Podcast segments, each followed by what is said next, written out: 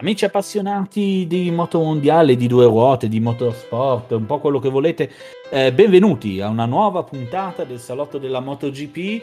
Eh, questo weekend si è corso nel motomondiale, c'è stata una tappa sicuramente appassionante e fuori dagli schemi sulla pista di Le Mans che insomma ci ha abituato negli anni a gare eh, esemplari e singolari dovute soprattutto al, alle questioni meteorologiche. Saluto come sempre Sonia Ferri, ciao Sonia. Ciao Mattia, ciao ragazzi. E la, il contributo importantissimo di Riccardo Orsini. Ciao Riccardo. Ciao Mattia, ciao Sonia, ciao a tutti. È stato un weekend dove si è corso nel circuito di Le Mans, abbiamo detto, e andiamo subito a dare velocemente i risultati di Moto3 dove vince per la seconda volta nel motomondiale Sergio Garcia, la prima volta per, le, per il marchio Gas Gas che sono delle KTM però con un marchio eh, al debutto nel motomondiale che quindi vince la sua prima gara seguita dalla, dalla Snipers eh, Honda di Filip Salac e dal primo podio in carriera nel motomondiale di Riccardo Rossi che è stato capace di tenersi alle spalle soprattutto negli ultimi giri John McPhee e Ayumu Sasaki. Arriva sesto, portando i colori del Max Racing Team a, un, a, delle, a, delle, posizioni di tutto rispetto, forse per eh, la seconda volta nel campionato dopo Fenati qualche gara fa, Adrian Fernandez che arriva sesto, poi troviamo Artigas settimo, Acosta ottavo, comunque che è stato è partito indietro, Emilieri è, insomma, è salito in classifica, è caduto, è riuscito a risalire, insomma, chiuso in ottavo con un ottavo posto che gli permette di mantenere un buon distacco e la, soprattutto la vetta della classifica generale, decimo Romano Fenati e poi troviamo undicesimo Migno in grande difficoltà, colui che aveva fatto la pole, eh, tredicesimo Dupaschi e poi davvero Guevara, Izdiar, Kofler, Nepa, Foggia, Fellon, Binder, Toba e Alcoba con tanti tanti non classificati, Tatai, Matsuyama, Rodrigo, Masia, Suzuki e Antonelli, nomi non da poco. Ehm, quello che balza all'occhio è eh, soprattutto insieme alle posizioni da podio, la prima vittoria di Gas Gas, eh, il podio, il primo per Riccardo Rossi, è la undicesima posizione di Andrea Migno, dovuto probabilmente a, delle, a, a un crollo delle prestazioni delle sue gomme, una scelta eh, che magari poteva anche essere giusta sulla carta, ma che non si sposava bene con eh, lo stile di guida del pilota la domanda su Nino è quella che si può fare anche ad Antonelli, che è stato sfortunato a cadere in, in, all'ultima curva in uscita, così come Masia. È un pilota che può davvero meritarsi a Moto 2? E faccio rispondere Sonia, quella prima, un po' per galanteria, giustamente, ma un po' anche perché, insomma, so che lei in Moto 3, su, anche su Migno, c'è abbastanza un legame. Eh, io parlavo la volta scorsa, mi pare, il podcast scorso di Antonelli, e poi ho parlato anche di Migno, dicendo, soprattutto su Antonelli, dicendo che, che farlo è un po' come un parto, cioè ti dà una gioia, soprattutto questa gara l'ho visto lì davanti, poi è caduto. Allora no, per quanto riguarda Migno, partendo da Migno, eh, io credo che abbia fatto anche una partenza non tanto bella e sicuramente poi si è trovato in difficoltà ed è un pilota che non è costante. Il problema che è questo, non essere costanti. Ah, è di complicato questo campionato. Ora sono cambiate tutte le carte in regola, è cambiata di nuovo tutta la classifica. È complicato anche perché c'è una Costa che è fortissimo. Acosta è caduto in gara, ha ripreso la moto ed è arrivato ottavo. Cioè, Gra- non, non ho parole, veramente sta facendo un bellissimo campionato e se va avanti così sarà molto complicato raggiungerlo. Però il passato... Beh, sarà... Scusa, ti, ti, intervengo per, perché sì, tu hai parlato di campionato e diciamo che è già difficile pensare che qualcuno possa raggiungerlo sì. perché nonostante un ottavo posto, prima posi- primo, classifi- primo piazzamento fuori dal podio eh, moto, nella sua carriera in Moto 3, durata giusto appunto 5 gare, lui mantiene comunque 103 punti di... totali, seguito da adesso Garcia a 49 con... che completa un plotone che va in 10 punti, racchiude Garcia, Migno, Fenati, Antonelli eh, e Sasaki. Quindi molto difficile pensare che adesso lui possa buttare alle ortiche un campionato soprattutto vedendo dietro un plotone così ravvicinato senza nessuno che riesca a, ad emergere e che infatti no, è sì. composto da piloti non competitivi e non, che non danno non, scusa non competitivi non che non sono competitivi ma non, non, riescono a dare continuità ai loro risultati e infatti è quello il problema anche di passare in Moto 2 e poi la Moto 2 è molto più è molto diversa secondo me dalla Moto 3 quindi poi magari qualcuno potrebbe anche trovarsi meglio solo che penso che qualcuno tra Migno e Antonelli dovrà passare più che altro perché secondo me Bezzecchi passa in MotoGP, molto probabilmente, e si libera un posto.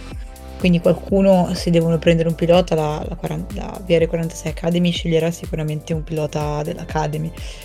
E, però secondo me, allora, Antonelli e Migno sono tanti anni che sono in Moto 3, quindi forse il salto di categoria potrebbe aiutarli a, anche a trovare un po' di costanza, magari, magari poi su qualche Moto 2, su una Moto 2 possono trovarsi diciamo meglio.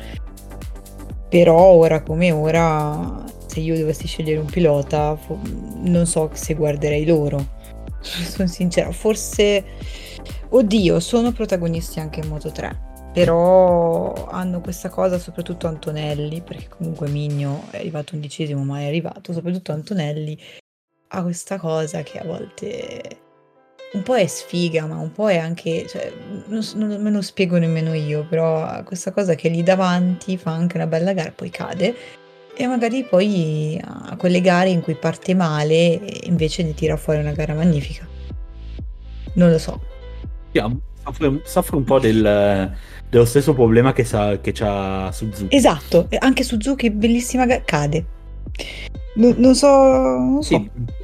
Beh, in questo caso bisogna dire che sia Suzuki che Antonelli non hanno tante responsabilità rispetto ad altre cadute dove le responsabilità le avevano e come, perché davvero la situazione della pista era mh, abbastanza al limite, dato che poi mh, voglio sentire anche il vostro pensiero su un, su un discorso da fare. Sì, ma adesso entro a gamba tesa, eh, però con quelle condizioni della pista io un errore me lo aspetto da altri piloti, non da chi è la quarta, quinta stagione o addirittura nona stagione in modo 3 perché cioè nel senso se andiamo a guardare i nomi che sono caduti è vero pure quello però eh, sono caduti tanto i piloti esperti proprio. Cioè se prendiamo l'elenco dei caduti troviamo ehm, vabbè a parte l'unico, l'unico, che mi viene da dire che non ha la, le capacità che non ha esperienza è Matsuyama che vabbè era un wild card e Fellon, che è caduto ed è ripartito. Perché gli altri troviamo e a Costa. Sì, è a Costa, però vabbè, a Costa più esperienza per eh, Costa. Dai, dai, diciamo che a Costa, diciamo che c'è il pedigree. Ma se no troviamo tutti i piloti, troviamo Toba, troviamo Darin Binder, Alcoba, ecco Tatai possiamo aggiungerlo e se no troviamo da altri troviamo Rodrigo, Masia, Suzuki Antonelli.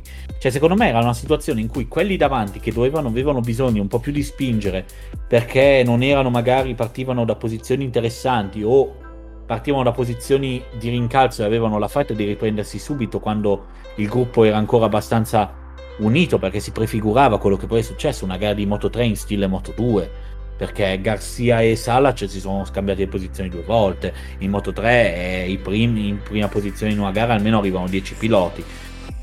E quindi probabilmente avevano bisogno di spingere e sono caduti. Secondo me non è, qua è poi, cioè, il pilota aveva ben poche responsabilità.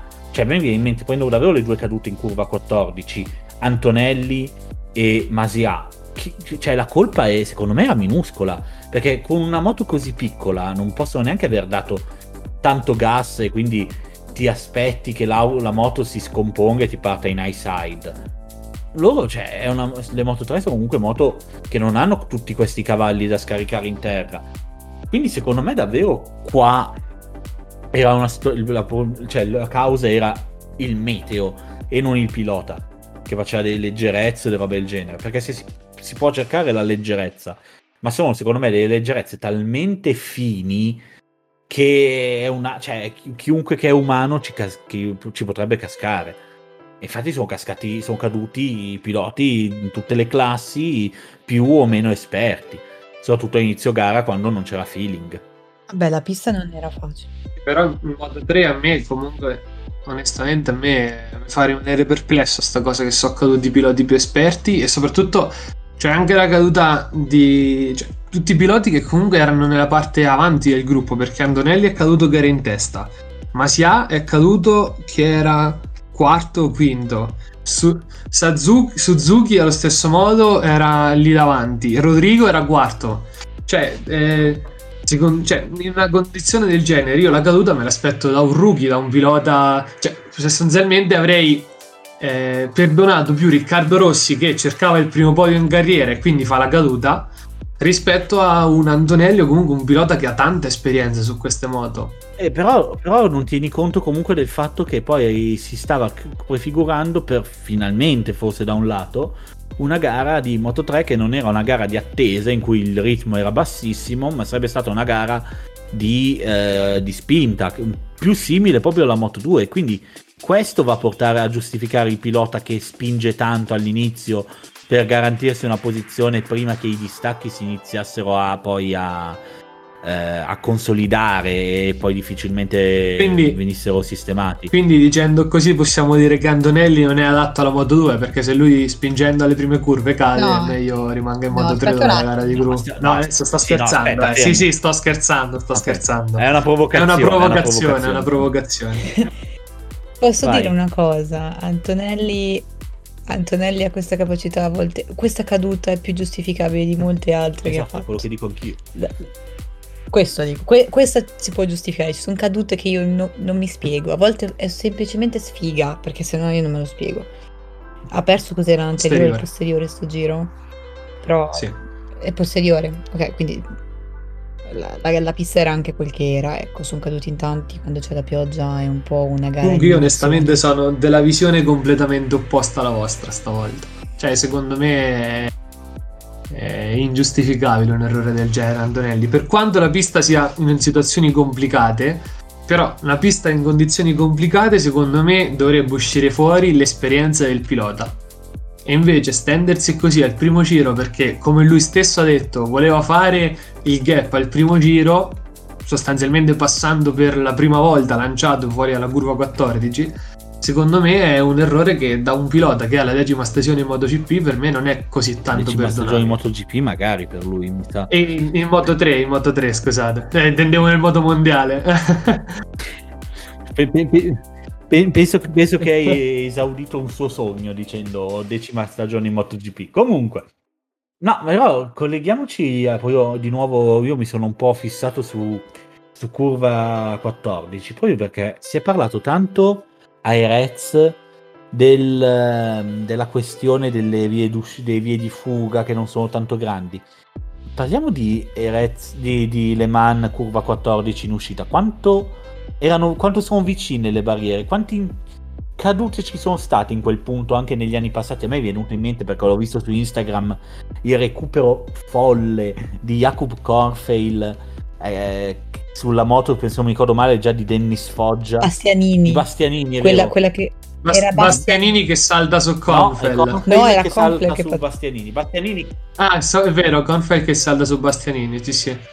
Bastianini in uscita ancora in, in piega, perde l'aderenza del posteriore, scivola, la moto gli si gira e Confey la, la prende in pieno, salta e ricade giù con, l'ho vista eh, sulla pagina Instagram di Sky, con mm, Mauro Sanchini che prima ugurla e poi rimane letteralmente impietrito dal gesto piedi, eh? di Confey. Però... Sì, sì, lui ha continuato poi.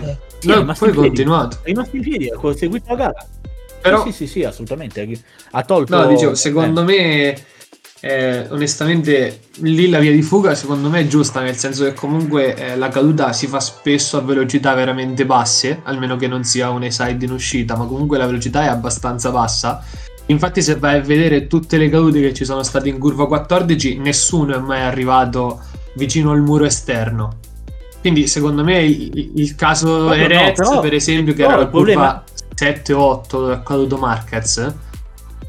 Lui, lui, è arrivato, lui è arrivato lanciatissimo contro le barriere, quindi il discorso di Erez è più quello. Poi, tra l'altro, Erez, come abbiamo visto, ha una, un sabbione che, in cui non affossa né, non affossano né moto né pilota, quindi continuano a rimbalzare e quindi è più facile andare alla distanza. Invece, e prendo l'esempio della caduta di Garzò, che abbiamo visto che appena lui mette la gomma davanti nella ghiaia, affossa lì. Quindi anche quello secondo me è una questione per cui alle Mans più difficilmente si arriva in fondo vicino al muro. Sì, il punto, il punto è, sì, quello che hai detto te di Erez è giusto perché Erez ha dei massi, perché sono, erano dei sassi, dei sassi abbastanza grandi anche, mentre Le Mans ha letteralmente la sabbia, perché poi qua lì è sabbia, è sabbia fine, anche abbastanza fine. Ma mh, mm, il punto è, tu hai detto, eh, se non è un caso di A-Side, sì, ma i casi di A-Side li abbiamo visti, l'abbiamo avuto questa, questa domenica di Masia in Moto 3, quindi con, sempre con una moto Beh, meno anche... potente, quindi che ti fa fare la side. No, anche Marquez eh. ha fatto un side, giusto? Quando? Ma non sì, in curva prima, 14. Sì. La prima caduta di Marquez è in curva 14. Beh, ma poi ha ripreso una moto, non è stato proprio una... Cioè, è stato molto soft. Io parlo, mettiamo il sì, caso. quello Veniamo... lì è anche dato dal fatto che comunque la curva 14 è una curva molto lenta, eh? Perché è in prima marcia, tutta in percorrenza. Certo, mm. però Masia ha, ha, dato prova che comunque tu dalla, dalla 14 puoi uscire con una bella caduta e un high side anche abbastanza forte.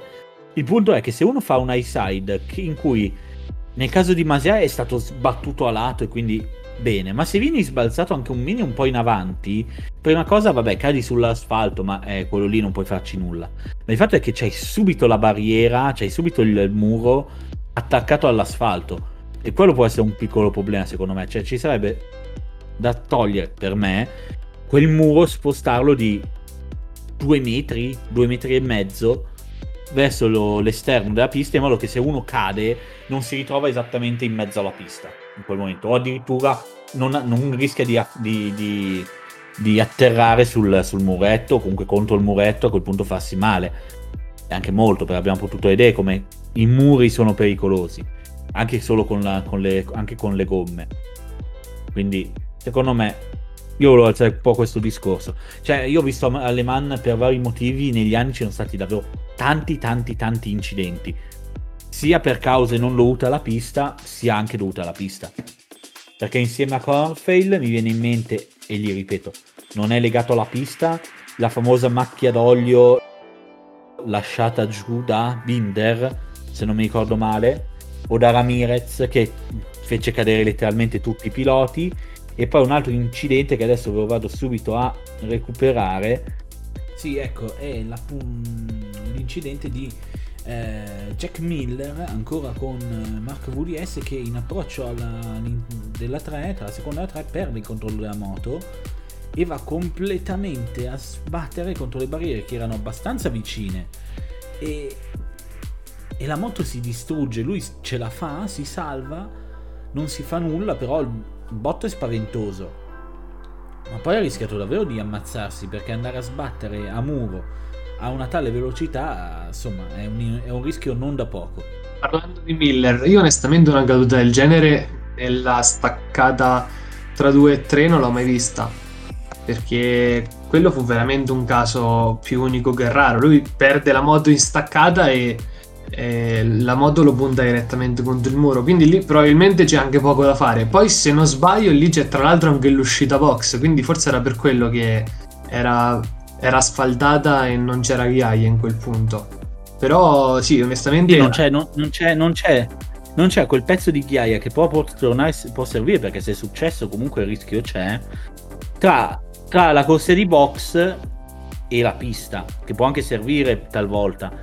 Non lo so, cioè secondo me Le Mans è un circuito anche la, la parte Bugatti, non solo la versione della SART, che è il circuito poi quello da 24 ore, Mm, in alcuni pezzi, in alcuni tratti fin troppo automobilistico per le moto. Cioè, che niente di irreparabile, eh, però che secondo me avrebbe bisogno in alcuni punti di, di alcuni aggiornamenti che mh, mm, non, non, vengono fatti da anni, perché io mi... Cioè, praticamente le mani è rimasto intatto il Bugatti da almeno 20 anni.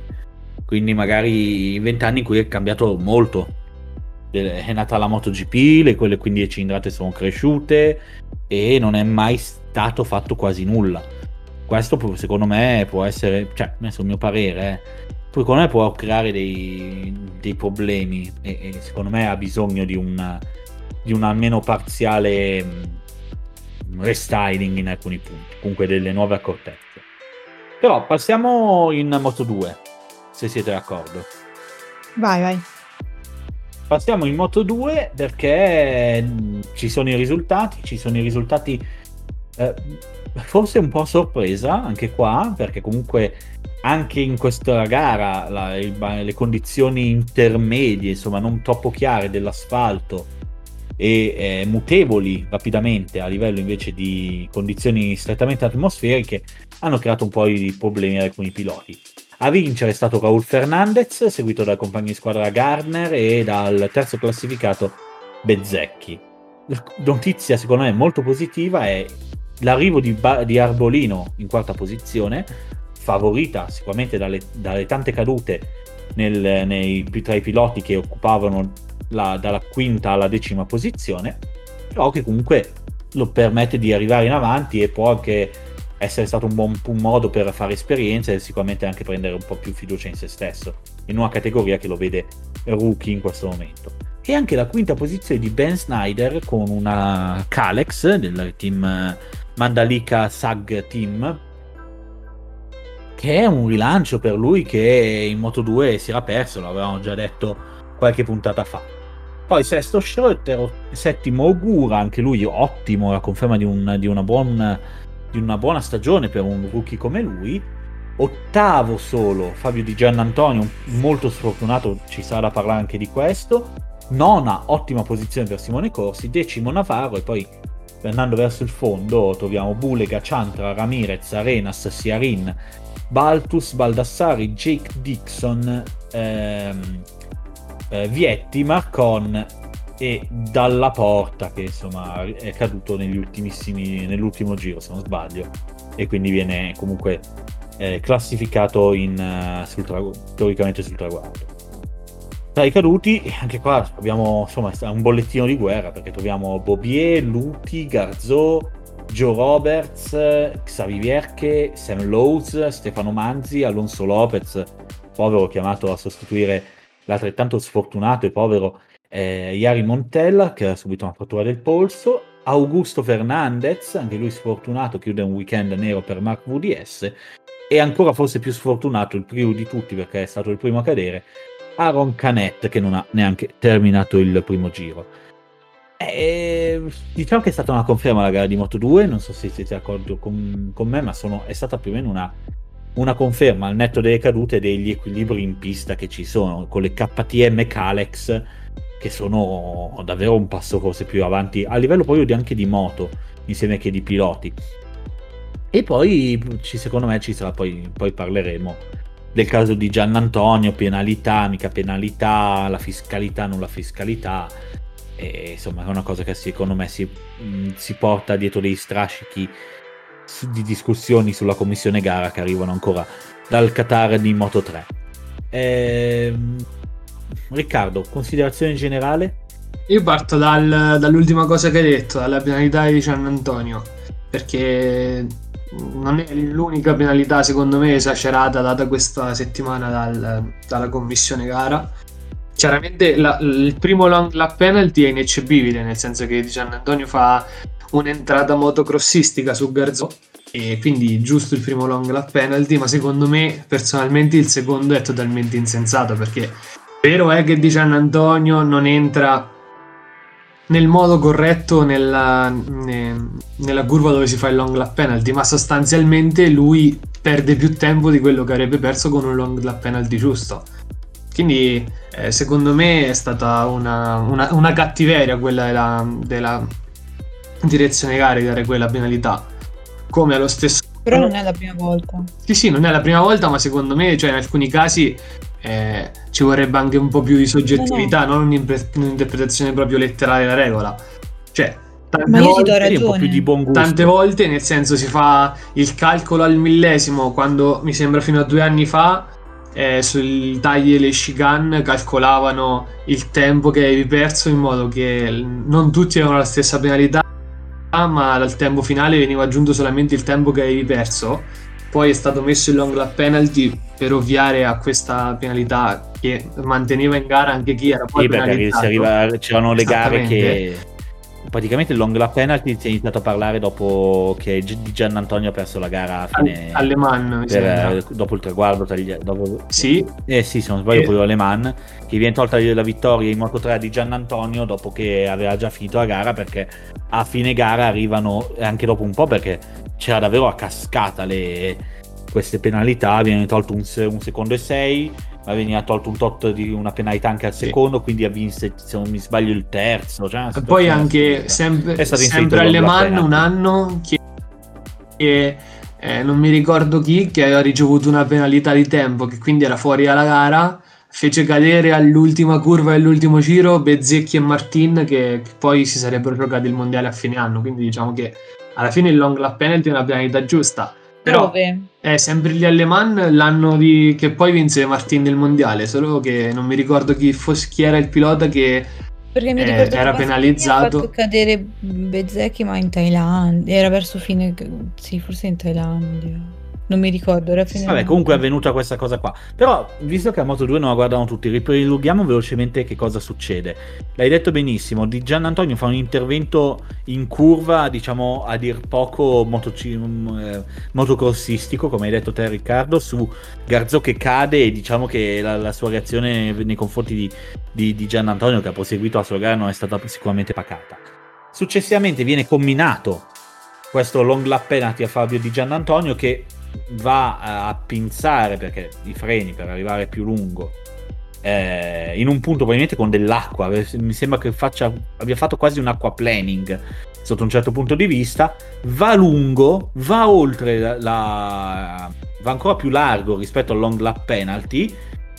Lì ci sono posizionati dei sensori che sono scattati nel momento in cui hanno visto la moto di Di Gian Antonio le ruote andare oltre lui ha poi ripreso il controllo della moto e è riuscito a rientrare facendo una traiettoria molto più larga e soprattutto diciamo a cuneo. E, eh, e questo però non è stato contato dai commissari di gara che hanno visto solo il sensore scattare e hanno combinato un secondo lock penalty. A, una, a un di Gian Antonio che eh, presumibilmente senza questo secondo long lap penalty avrebbe anche eh, teoricamente potuto raggiungere Ogura e, eh, e Marcel Serschrotter e quindi insomma, terminare due posizioni in avanti guadagnando due punti in più. Ma posso dirle questa cosa perché vorrei rispondere a Riccardo, no? Che io sono d'accordo perché questo non è giusto. Però non è la prima volta che qualcuno fa che qualcuno fa un long lap penalty, diciamo, sbagliato, esce fuori, non lo fa bene e lo fanno rifare dovrebbe essere una cosa secondo me più soggettiva perché se tu tagli e lo fai, eh, cioè ci perdi meno tempo di quanto dovessi perdere, va bene, te ne fai un altro. Esatto, perché Però, sono sta- se tu stati... perdi in più tempo. Eh, sono già stati Non era l'anno scorso a Brno in MotoGP che forse Zarco Zarco, eh, Zarco sì, non andò mise, non... mise, le ruote all'interno. Esatto. Cioè, la, lì era giusto perché comunque Comunque c'è un long lap penalty, c'è una corsia, se tu sei all'interno chiaramente prendi un vantaggio perché lo fai anche due centimetri più stretto rispetto a quello che deve essere invece di perdere, che ne so, 3 secondi punto 2 perdi 3 secondi punto 0. Lì ha senso. Però De Gian Antonio ha sbagliato completamente il punto d'ingresso, cioè è finito lungo, probabilmente ha scalato anche una marcia in più perché ha fatto proprio un errore in staccata e, e, quindi ha perso anche un secondo in più. Cioè, la differenza secondo me sta lì, la soggettività è, è in quello. E quindi io, come dici te, devi essere più soggettivo e va valutato di caso in caso. Eh, purtroppo, ecco, non, non, è che sicuramente non ha cambiato così in negativo la situazione di San Antonio, nel senso che al massimo sarebbe arrivato eh, sesto, come ha detto Mattia. Però, comunque, magari eh, poi avrebbe fatto una gara un po' più tranquilla. Se fosse stato primo? Vabbè, oggi, sì, vabbè, se fosse stato primo, eh, chiaramente staremo parlando di, di, un'altra, tutta un'altra faccenda e probabilmente anche eh, avrebbe avuto una, una, rilevanza mediatica molto più ampia. Eh, chiaramente, diciamo che nel male è andata bene la direzione gara perché è stata per posizioni più meno, meno di rilievo. Però secondo me l'errore c'è la direzione gara. Sì, assolutamente esatto. sì. Ah, comunque andiamo a vedere però la classifica generale perché la classifica generale per le prime tre, tre posizioni eh, rispecchia quasi totalmente le, l'ordine di arrivo. Remy Garner mantiene il primato in classifica a un solo punto, 89 contro 88. Su Raul Fernandez, più staccato a 72, troviamo Marco Bezzecchi, nonostante second- la seconda caduta su 5 gare, Sam Lowe's rimane quarto a 66, quindi non perde completamente eh, l'aggancio al, al, trio di testa. Poi a 60 troviamo Fabio Di Giannantonio che comunque paga questo, questi due punti, perché a 62 punti comunque era già, cioè cambiavano abbastanza un po' il paradigma. Più staccati purtroppo troviamo piloti comunque che sulla carta potevano, potrebbero giocarsela e che almeno per ora si vedono abbastanza fuori dai giochi. Parlo di Joe Roberts e Aaron Canet che sono sesti e settimi, poi insomma andiamo a trovare giù in fondo varie posizioni fino ad arrivare vabbè, a Iari Montella, Tommaso Marcon che non, che non hanno ancora raccolto punti. Questo per la Moto 2. Sicuramente sulla, sulla commissione gara c'è da discutere, ci sarà da discutere quantomeno nella pausa estiva, sicuramente al termine dell'anno, perché tra la questione Moto 3 di cui abbiamo parlato, questa decisione qua, cioè, sembra davvero che se tipo in Formula 1 c'è una disparità di decisioni e discussioni che talvolta si portano avanti troppo prima di combinare una penalità, qua in MotoGP sembra che davvero la commissione, le commissioni gara, le commissioni sicurezza eh, eh, lavori il minimo e si attenga fa- in maniera davvero ligia al regolamento senza dare quasi neanche la più basilare delle interpretazioni. Ma visto so che stiamo questo... parlando di questo, io ho una domanda per voi perché non ho capito bene una cosa. Sì. Pecco e Miller hanno fatto non uno, due long la, il coso lungo. Long lap penalty. Beh, lap quella, penalty.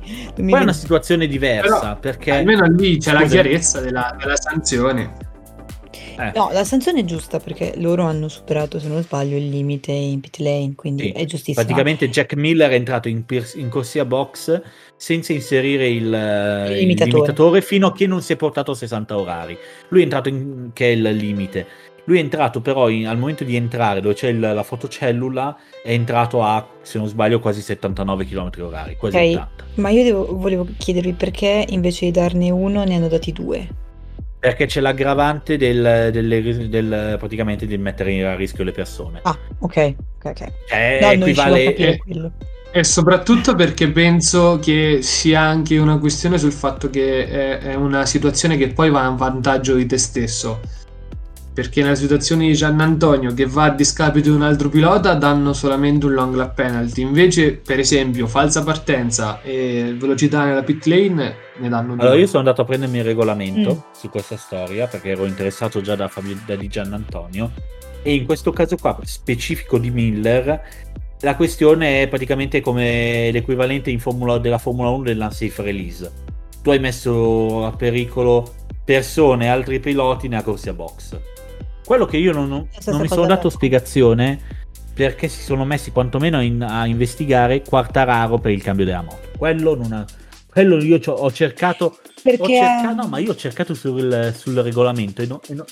È lo stesso discorso di, di Gian Antonio. Cioè, Quartararo perde tempo, perde tempo lì, ma perde tempo. Sì, cioè, oltre al fatto che comunque va bene, lui sbaglia Piazzola, no, ma lui perde tempo. Cioè, nel senso, dai la penalità per cosa? No, ma poi scusa, la sai qual è la differenza rispetto a Di Giannantonio? È che Di Giannantonio hanno preso il regolamento e l'hanno interpretato alla lettera. Cioè, quello mi dice il regolamento e io lo applico. Praticamente col paraocchi davanti. Nel caso di Quartararo, io sul regolamento, ok che non sono un esperto, però me lo sono guardato anche abbastanza bene, non c'è nulla. Perché che cosa devi andare a a, a, ad andare a, come si dice, a penalizzare. Non ho visto penalità quando, eh, non so, anni fa Hamilton, parliamo sempre di Formula 1, si è fermato al box della McLaren e lui era la prima gara a Mercedes. E neanche quest'anno che Vettel si è fermato alla piazzola della McLaren per, al posto che quella dell'Aston Martin. Cioè, sono degli errori, ci perdi tempo diciamo che eh, su, sulla parte pit lane eh, la MotoGP ha fatto diversi passi avanti dal punto di vista regolamentare dall'anno in cui al Sachsenring dopo il giro di ricondizione tutti entrarono ai box per cambiare gomme e si trovarono a partire 10 piloti praticamente tutti insieme con le gomme d'asciutto e quindi da lì in poi eh, in c'è stata c'è proprio una rivoluzione per cioè, quel che riguarda la, la corsia box per la MotoGP. Però io onestamente sono, sono perplesso quanto te perché comunque io vado sempre più al punto di vista della, della prestazione che da poi disciplinare, però dico, tu dai una penalità anche per un fatto che magari va a, a, a avvantaggiarti nella prestazione in gara, ma anche lì Quartararo, cioè ha perso del tempo perché trasaltare da una moto all'altra direttamente ha dovuto fare anche una corsa di due metri e mezzo a piedi che comunque sono secondi persi perché era insieme a Marquez quando sono entrati in corsia box, box è uscito eh, un secondino dietro. Quindi io anche sotto quel punto di vista lì onestamente non sono d'accordissimo. L'unico caso a livello di regolamento che prevedeva, avrebbe previsto una penalità per lo stesso motivo di Miller, cioè una sorta di unsafe release, cioè io, una guida, un irresponsible riding era se in quel momento lui, lui si fermava nella piazzola di Vignales con Vignales che partiva in quel momento e creava una situazione di pericolo. Cioè se tu stupido in quel momento che non guardi che, che, c'è un pilota lì e che ti butti nella piazzola che non è la tua nel momento in cui l'altro pilota è lì e sta partendo. Qua non è successo così perché Vignales era indietro, non era neanche probabilmente neanche ah. entrato ancora in pit lane. Quindi non, a livello davvero di regolamento faccio fatica. Poi magari qualche nostro ascoltatore se saprà qualcosa ci scriverà su Instagram o su Facebook dicendo siete tutti delle capre e avrà pienamente ragione a quel punto. Però io faccio davvero fatica a trovare qualcosa su cui, eh, su cui la commissione gara si possa essersi appigliata per aprire l'investigazione in quel caso. Anche perché quando c'è da aprirla non la aprono, ci sono delle cose che succedono e... Vabbè. Sì, fanno, prendono un po' decisioni a caso. Tra l'altro per me la situazione pericolosa in quel momento era Morbidelli che stava rientrando a spinta attraversando davanti tutti i box con due meccanici che lo spingevano. Esatto. No, Marquez mi sembra sicuro si sia trovato in mezzo Morbidelli e se non ho capito male anche una delle due Ducati che quando è ripartito si è trovato Morbidelli a spinta che gli passava davanti. Ma Marquez... Quindi... Marquez si è dovuto poi Marquez si è, Mark si è dovuto poi fermare. Ma, okay, ma... Secondo me... Perché si è trovato davanti. Cioè, capisci? Secondo me. Beh, Mark è uscito primo, eh. Sì, sì, che poi lui sia un gatto su, in quelle situazioni, però. No, dicevo che Marquez se comunque era poi uno dei primi. Qui c'è Morbidelli che praticamente quando i primi piloti, Marquez, Quartararo e forse Rins, che non era ancora caduto, adesso mi ricordo, eh, erano in percorrenza della curva 8, lui stava iniziando a percorrere la, la, la, la corsia di, pit, di, ingresso alla pit lane. Quindi quando loro sono arrivati, Marquez si è trovato esattamente Morbidelli piazzato, nel, piazzato in quel momento davanti al suo box. Ma Marquez si è praticamente dovuto fermare. Ha perso anche tempo a questo punto. E eh, certo, non l'ho visto sì, perché è stato tempo. talmente tanto un casino che non ci ho capito più niente. Sono sincero. Ma se non sbaglio, cioè adesso se non mi ricordo male, le, le telecamere praticamente non lo hanno ripreso, non lo hanno mandato in onda nella regia classica. Non so. Quell'immagine del cambio moto di Marquez, almeno mi No, ma infatti io non l'ho proprio visto eh no, cambiare esatto. moto, me lo sono ritrovato no, lì davanti. No, non c'è stato il replay. E vabbè, poi quel che è successo. No, è successo. no, non c'è stato il replay. Perché tutti, perché le, la regia, io l'ho visto dall'elicottero. La regia si era andata a piazzare su Quartararo che aveva sbagliato piazzola. Visto che stiamo parlando di MotoGP, andiamo a dare i risultati della, della gara. Jack Miller vince con una prestazione strepitosa dopo, lap, dopo un doppio long lap penalty. Beh, vincendo di quasi 4 secondi con 4 secondi di vantaggio su Jon Zarco eh, 14 secondi addirittura su Fabio Quartararo andato in crisi nell'ultimo periodo di gara tanto che veniva quasi insidiato da Pecco Bagnaia che è chiuso da, a 2 secondi da lui quando all'inizio dell'ultimo giro erano 5, quindi è andato a guadagnare 3 secondi in un giro. Quinto, un una delle persone che avevate dato per, eh, per favorite, voi, tu e Sonia e Riccardo, la domenica scorsa, ovvero Danilo Petrucci, che comunque ha fatto una, una prestazione maiuscola e poi è arrivato quinto, quindi vale con una vittoria. Sesto Marquez, Alex. Settimo Nakagami. Ottavo Pole Spargarò. Nono Lecuona, un risultato spaventoso per lui che precede anche Maverick Vignales, Valentino Rossi, poi dodicesimo Marini, tredicesimo Binder, Bastianini, Rabat, Morbidelli che eh, ha concluso la gara con 4 giri di ritardo, non classificati, Mir, Savadori, eh, Rins, Oliveira, Alex, Spargaro e Mark Marquez. Allora, abbiamo già parlato di commissione gara. Ci sono, c'è da guardare molto sulla eh, questione eh, dei ritirati, perché troviamo due moto eh, Aprilia che hanno avuto problemi tecnici probabilmente al, eh, al motore in questo caso. E cioè, può essere un segnale d'allarme perché mh, mm, dice perché principalmente Aprilia ha migliorato un sacco il suo motore, l'ha reso molto più eh, prestazionale però questo può essere uno dei motivi, cioè può essere diciamo la cartina tornasole, il lato negativo di ciò, che la, la, l'affidabilità della moto a questo punto pecchi perché in un anno l'hanno spinto al massimo e forse oltre il limite il loro motore? Non lo so, però è stato un grandissimo peccato perché Spargaro stava facendo bene. Eh, però è stato strano perché mi pare che tutti e due i motori siano andati. si siano rotti, giusto?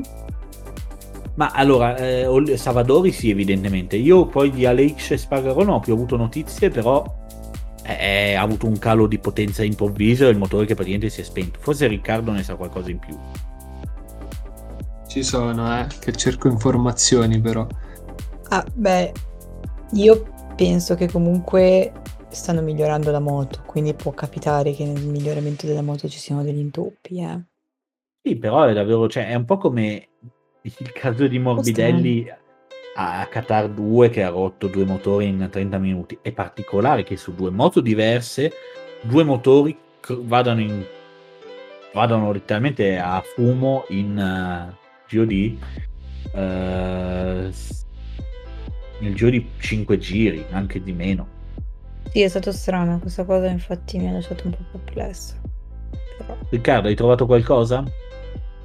Ah, oltre a un Espargarò arrabbiatissimo per la pioggia.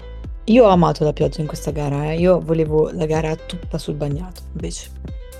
Innanzitutto ti dico che eh, diciamo che per rompere il motore hanno trovato un po' la pista meno più strana tra le quattro corse fino ad ora perché magari cioè perché il motore, il, motore non, il motore, non, tende a surriscaldarsi su una pista con così tanti rettilinei, va detto, cioè non è una pista stop and go, perché i motori vengono soprattutto surriscaldati in stop and go con quindi cambi continui, scalate, giri motori che salgono, velocità che non salgono mai troppo di troppo per lungo tempo e quindi il motore tende a surriscaldarsi. Spieghiamolo a chi è meno, a chi è meno esperto.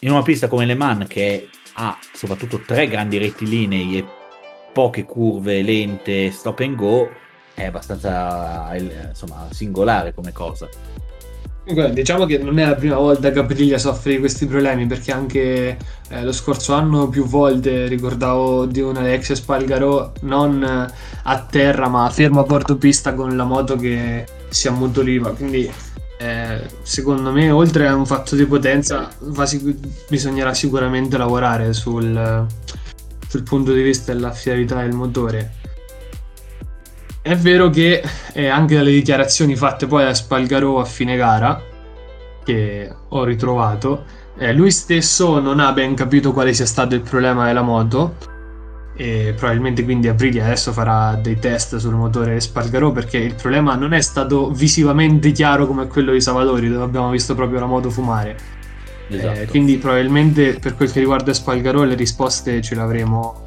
tra un paio di giorni e solo se vorranno renderle esatto, pubbliche. forse dovremmo aspettare di tu al Mugello magari con le parole di qualche pilota ma poi soprattutto anche in Savadori però se ci fate caso è stata una rottura del motore particolare perché la rottura del motore classica è il motore che tu dai che, che inizia a fumare per fare una nuvola di, di fumo soprattutto di, di, olio. Qua non è stato niente di tutto ciò una, sembrava adesso faccio un esempio stupido sembrava una locomotiva a vapore che stantuffava perché c'è l'immagine di Salvadori giù dalla moto tenuta dal Marshall con il, dal tubo di scappamento che usciva ancora ma davvero a stantuffi il, il fumo. È una cosa che mi ha, mi ha colpito perché non è facile da vedere, perché di media, ripeto, c'è la fumata improvvisa dovuta dal, dalla, dalla, rottura di una parte del motore con olio che va che viene quantomeno bruciato e quindi fa quella grande nuvola che sembra davvero la nuvola che sta in cielo e poi però motore spento e la moto fuma molto di meno. Comunque non fa un fumo come se ci fosse della pressione che butta fuori del fumo dal, dal tubo di scappamento. Anche quel caso lì a me ha fatto abbastanza mi ha fatto abbastanza strano come cosa.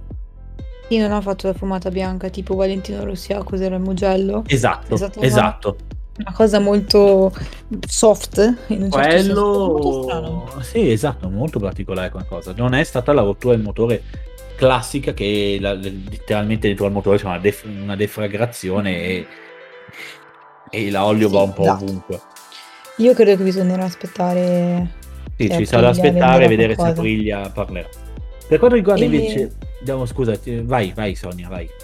No, no, io stavo pensando, visto che abbiamo parlato di Aprilia, che anche Suzuki ha fatto un po', po un casino sta gara. Sì, sì, però non per colpa sua. Diciamo che, no, no, no.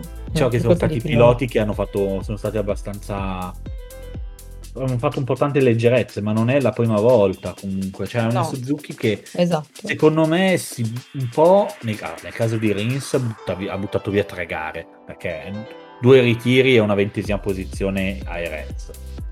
Ma anche nel caso di Mir, a me sembra sì, è davvero una Suzuki che secondo me è partita quest'anno, un po' anche per la questione comunque del terremoto all'interno, di aver perso l'uomo di punta che era mm. Brivio, ma un po' perché secondo me non hanno voluto riadeguare il loro lavoro in seguito a un risultato così importante come la vittoria del mondiale da parte di Mir, che la moto di quest'anno è stata praticamente abbandonata non è stata migliorata in quel poco comunque si potrà migliorare ma non è stato fatto e, e quindi ci ritroviamo con anche un Mir che ha fatto meglio di Rins è stato un po' più ha fatto un po' meglio che si è sempre ritrovato a fare delle gare di rincorsa perché partiva sempre settimo, ottavo, nono con una moto che non brilla sicuramente per potenza di motore e che quindi e che infatti l'anno scorso ha vinto un mondiale per, perché ha dato una continuità dei risultati e il primo podio l'ha fatto alla penultima gara.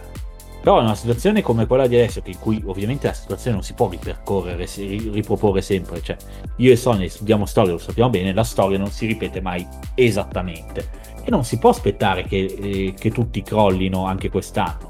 E Mir, eh, che quest'anno, al di fuori del ritiro di oggi, di, di oggi, di ieri, eh, ha fatto un quarto posto sudatissimo al prima Qatar. Ha fatto settimo posto, non è mai entrato in gara nella seconda Qatar. Ha fatto un buon podio, terza posizione comunque, in Portogallo ed è stato di nuovo quinto in dif- con difficoltà a Erez.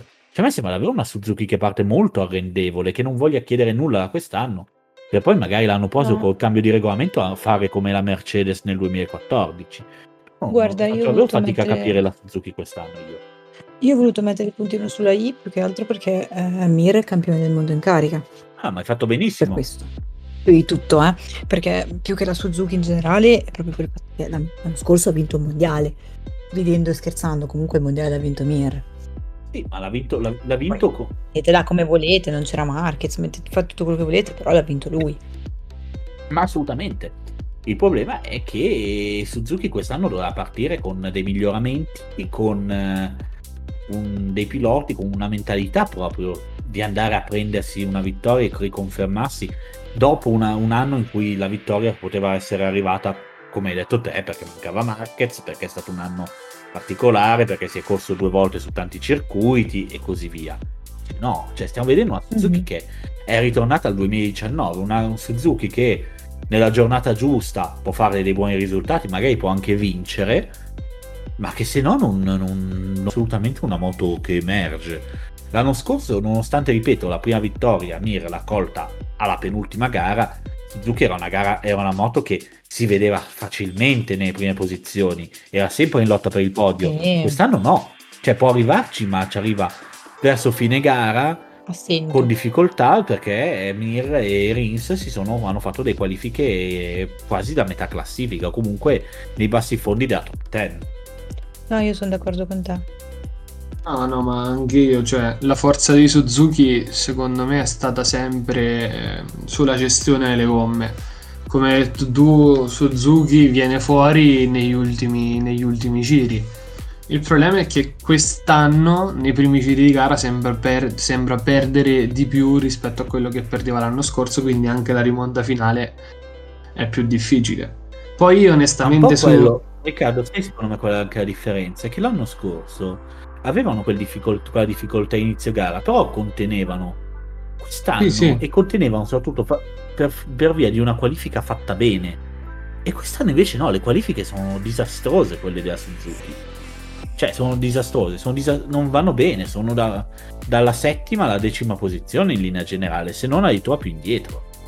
Tanto che c'è Mir e Rins che sono voluti passare talvolta addirittura per la Q1 eh, Le Mans per esempio non sono entrati in Q2 perché sono, pare sembra siano partiti quattordicesimi e quindicesimi. Eh, comunque no no sono d'accordissimo. Poi io onestamente eh, su Rins è un discorso che ho già fatto dopo, dopo Portimao e ho un po' perso, un po' perso le parole perché eh, è sempre lì e posso, se onestamente lo, lo, vedo come l'Antonelli e la MotoGP perché lui è sempre lì e poi non, non, fa mai risultato. O se lo fa è un risultato sporadico. Con, no, no, rispetto per Antonelli io... dico, eh. adesso non voglio creare diatribe all'interno di questo gruppo di conversazione. Però nel senso che io eh, il povero Rins onestamente a me è un pilota che sta molto simpatico no. però eh, quest'anno manca anche questo. È più simpatico effettivamente effettivamente la Suzuki quest'anno sta dimostrando... Eh, no, do i suoi gusti. Però quest'anno Suzuki onestamente se devi vedere un pilota che stava più vicino al podio è Rins. Il fatto è che poi Rins, eh, due gare che poteva fare podio, questo è Portimao, è, è caduto. A Erez non ha fatto neanche tre giri col gruppo, quindi non sappiamo come poi si sarebbe sviluppata la gara. Però il problema in questo momento è...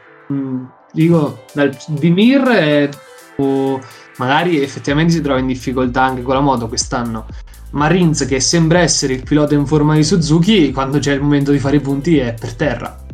Allora, la cartina di tornasole di tutto questo discorso ce l'ha dalla classifica piloti, che dopo andiamo a vedere nel suo intero con, le, con la lotta mondiale. Ma Johan Mir è al momento è sesto e per quanto abbia 14 punti di vantaggio è letteralmente inseguito poi da Alex Espargarò, che bravissimo e sta facendo un'ottima stagione con Aprilia, però tu sei campione del mondo. D'altra parte, ancora peggio ed ancora più evidente è la prestazione di Rins, che è dodicesimo con eh, 23 punti e davanti a lui c'è Brad Binder.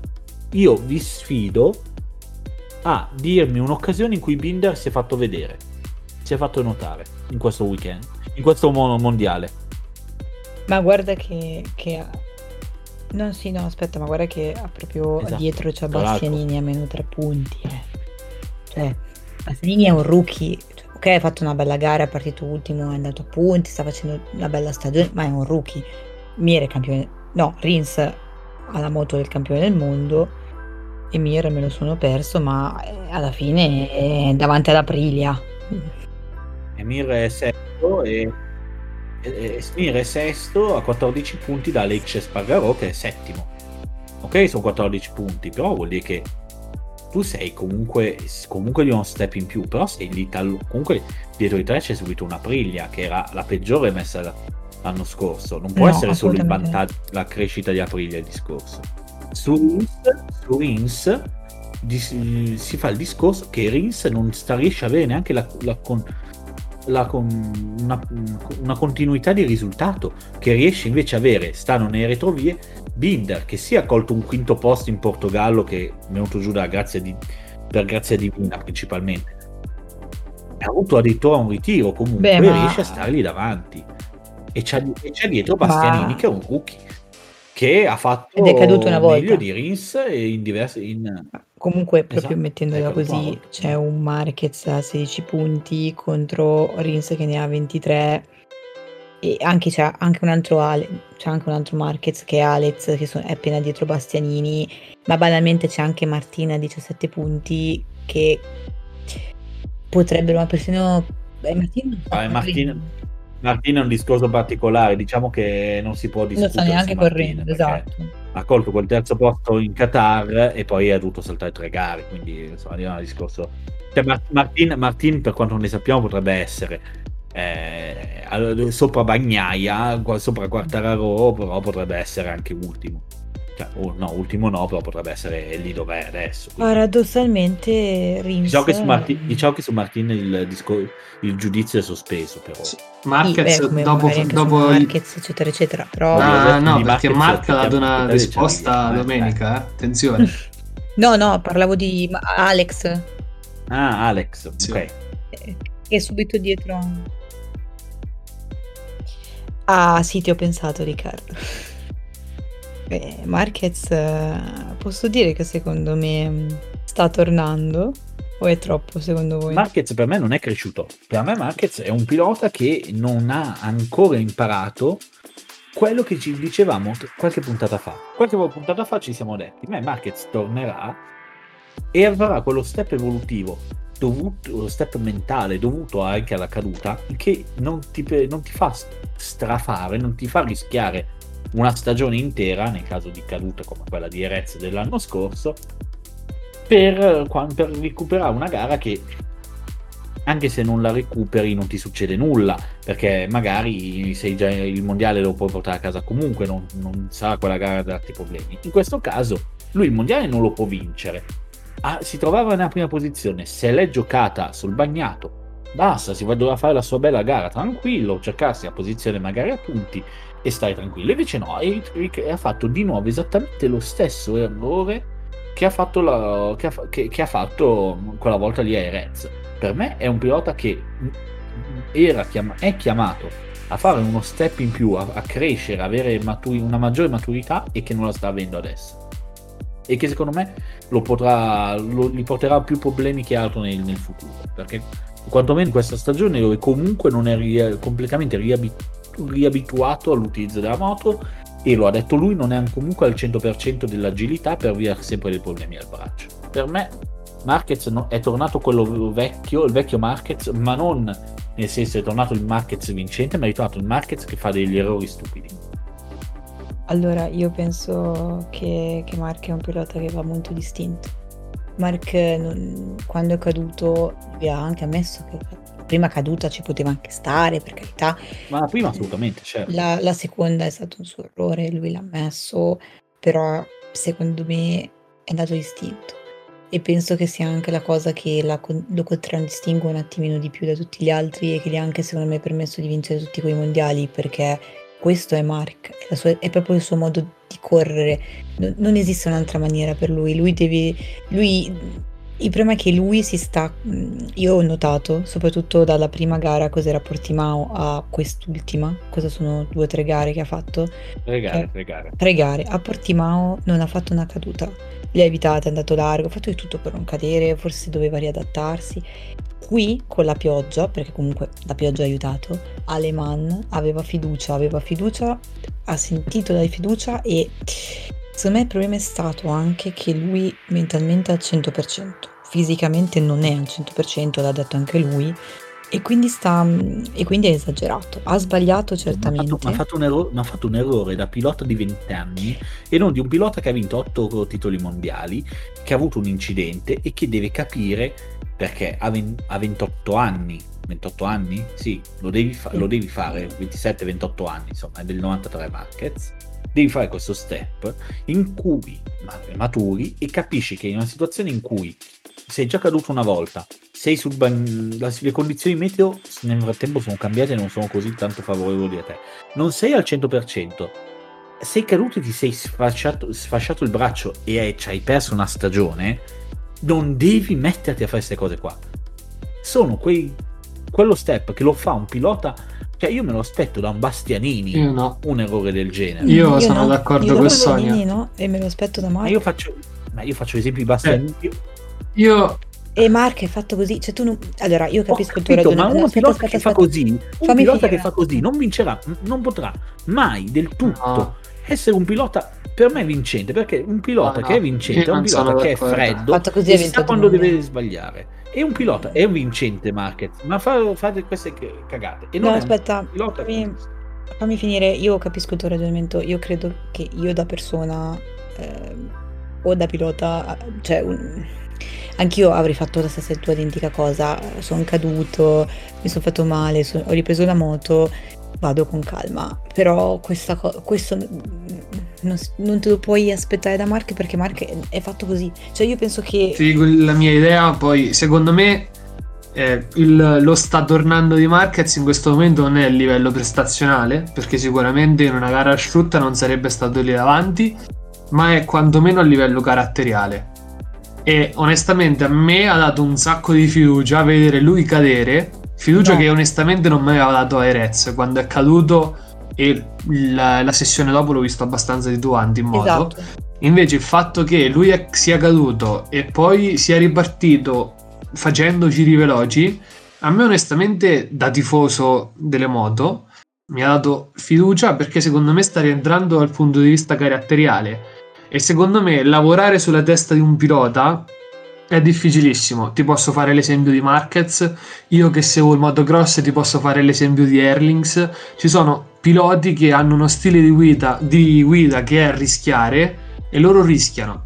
È come Lorenzo che se ci pensi è esattamente l'opposto. Lui va forte solo se è 100% in confidenza con la moto e ti fa la gara che da 10 secondi al secondo. Allora, non hai un obiettivo in questo, in questo momento perché l'hai buttato via. La gara che la potevi vincere, non la vinci perché la situazione del- dell'acqua ti ha portato a, a far cadere e ci sta perché sono caduti, è caduto il mondo, lo abbiamo ripetuto durante tutta questa puntata, abbiamo fatto l'elenco.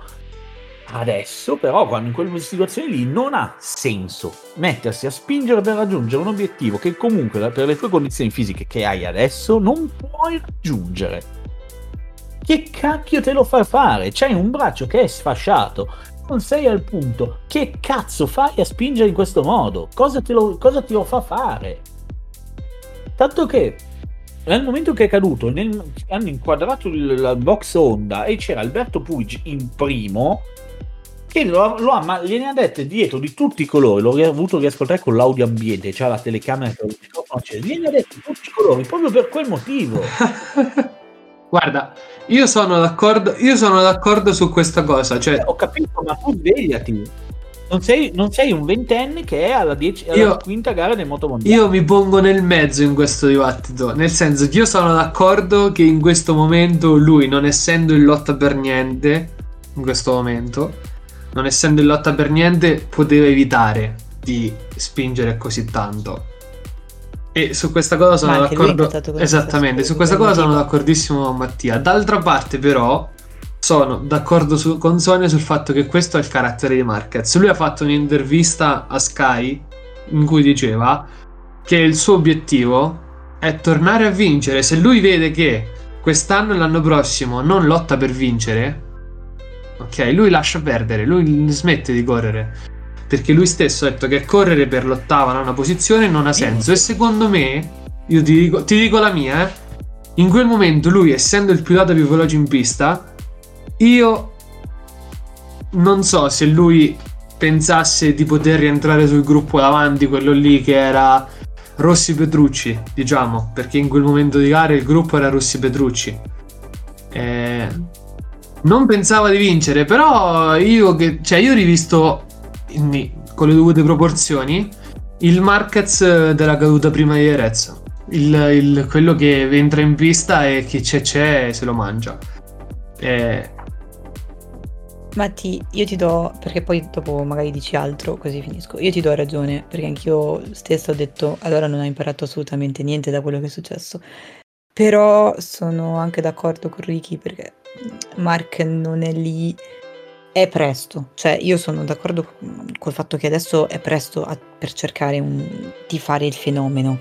Ecco, mettiamola così. Però Mark, secondo me, l'ha fatto proprio, proprio per istinto, cioè ha fatto una cavolata, ok, madornale, ma l'ha fatta proprio perché, proprio perché è Mark. Cioè un altro pilota non l'avrebbe mai fatto. quello che ha fatto lui, perché avrebbe usato la testa. E lui invece ha usato... Non so cosa ha usato, ragazzi. È stupido. Ma non è questione. Sì, ma qui non è questione di avere paura di cadere, qua è questione di andare oltre la tua condizione, cioè farsi anche del male. Comunque, siamo, abbiamo davvero poco tempo perché l'abbiamo, l'abbiamo tirata avanti. Esatto.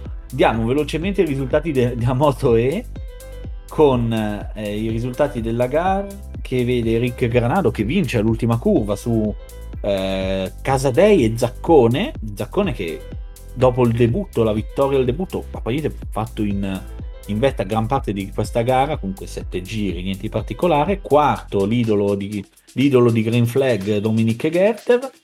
Quinto Ordi Torres, sesto Hernandez, poi Tulovic, Ferrari, Perolari, la Maria Herrera, Kevin Zannoni, Pires, Cardelus, Ivema. Aldeguer è caduto, Aldeguer che è ripartito dopo essere caduto con Icario Cubo, sono caduti addirittura nel giro di ricognizione Miguel Pons e Andrea Mantovani che non hanno preso parte alla gara. Allora, posso dire una cosa sulla Moto E? Certo, vai. Che probabilmente avremmo visto io, forse voi due e i genitori dei piloti. Eh, posso dire che, che con tutto il rispetto per la Moto E, sempre con rispetto. Però posso dire che anche qui la direzione gara è stata esagerata con Zaccone? Eh? Dai, cioè l'ultima curva, ma dove va? Cioè, sappiamo tutti 13 e 14 quanto sono strette, no? Cioè, dove va? Ecco, un po' Riccardo, spiega, spiega chi, visto che l'abbiamo guardata in 4, spiega chi non ha visto la gara cosa è successo in la curva 14 e 13. Ultima chiaramente ultima, ultima, staccata che è quella è la 13 ultimo giro. Granato entra all'interno entra all'interno di Zaccone quell'ultimo giro. Quella curva è monotraiettoria. Quindi Granato fa la traiettoria giusta allargandosi per poi rientrare per la 14 e Zaccone non avendo spazio finisce nel verde. In, nel regolamento eh, film finire ne, fuori dai limiti della pista nell'ultimo giro significa automaticamente perdere una posizione. Il risultato è che Zaccone transita secondo sul traguardo, ma finisce terzo. Ma in quel caso, Zaccone dove può andare? Diciamo che poi l'errore Zaccone non fa poi la traiettoria giusta per un suo errore, ma che non, va, non, ha, non ha, rilevanza ai fini del, di questa penalità, perché in, in curva 13 in approccio curva 14 la prende tanto tanto tanto largo. Non c'è spazio. No, ma soprattutto è andato eh, ma non largo. c'è spazio. No, ma lui poi, cioè, scusa, esatto. in approccio alla 13 si allarga fin troppo la traiettoria e non riesce poi più a spigolare nella traiettoria giusta. Comunque, purtroppo siamo davvero in, in chiusura. Per me la, la, Moto E comunque è una moto, è un, un campionato con livello molto basso, gare bar, cioè livello molto basso, inferiore rispetto alla MotoGP sicuramente, per, con gare brevi, ma secondo me comunque cioè, io le trovo divertenti comunque, non, abbastanza, molto combattute, nonostante il livello, il livello fosse quello che è. Eh, settimana prossima non c'è il salotto della MotoGP, c'è il salotto della Superbike che eh, se non è già uscito uscirà tra qualche ora. Eh, perché domenica, questo weekend, inizia il mondiale dei derivati della serie. Martedì uscirà un secondo episodio del salotto della Superbike con insomma, i, i, primi riferimenti della stagione che saranno molto importanti. La salto della MotoGP torna dopo il Mugello perché insomma ci sarà una, la prova di casa e ci salutiamo questa volta. Adesso ultimo giro col saluto. Vi chiedo velocemente il, un pronostico vincitore e basta della gara di MotoGP al Mugello. Sonia. Parti con Riccardo, ci penso un attimo. Va bene, Riccardo, cioè, Riccardo Bagnaia. Ok, grazie Riccardo per essere stato qua con noi anche oggi. Sonia, secondo te? Miller. Io, pe- io pecco non lo dico. Ok, lo dirò, lo dirò io, io dico Bagnaia seguito da Bastianini e Marini. Così. Io lo spero, lo spero tanto quello che hai detto. Era, era, chiaro, ma mi sa che sarà un sogno irrealizzabile. Con questo l'appuntamento dunque è per tra due martedì, per il dopo, mh, mm, insomma, per le considerazioni post Mugello. Buon proseguimento con Green Flag.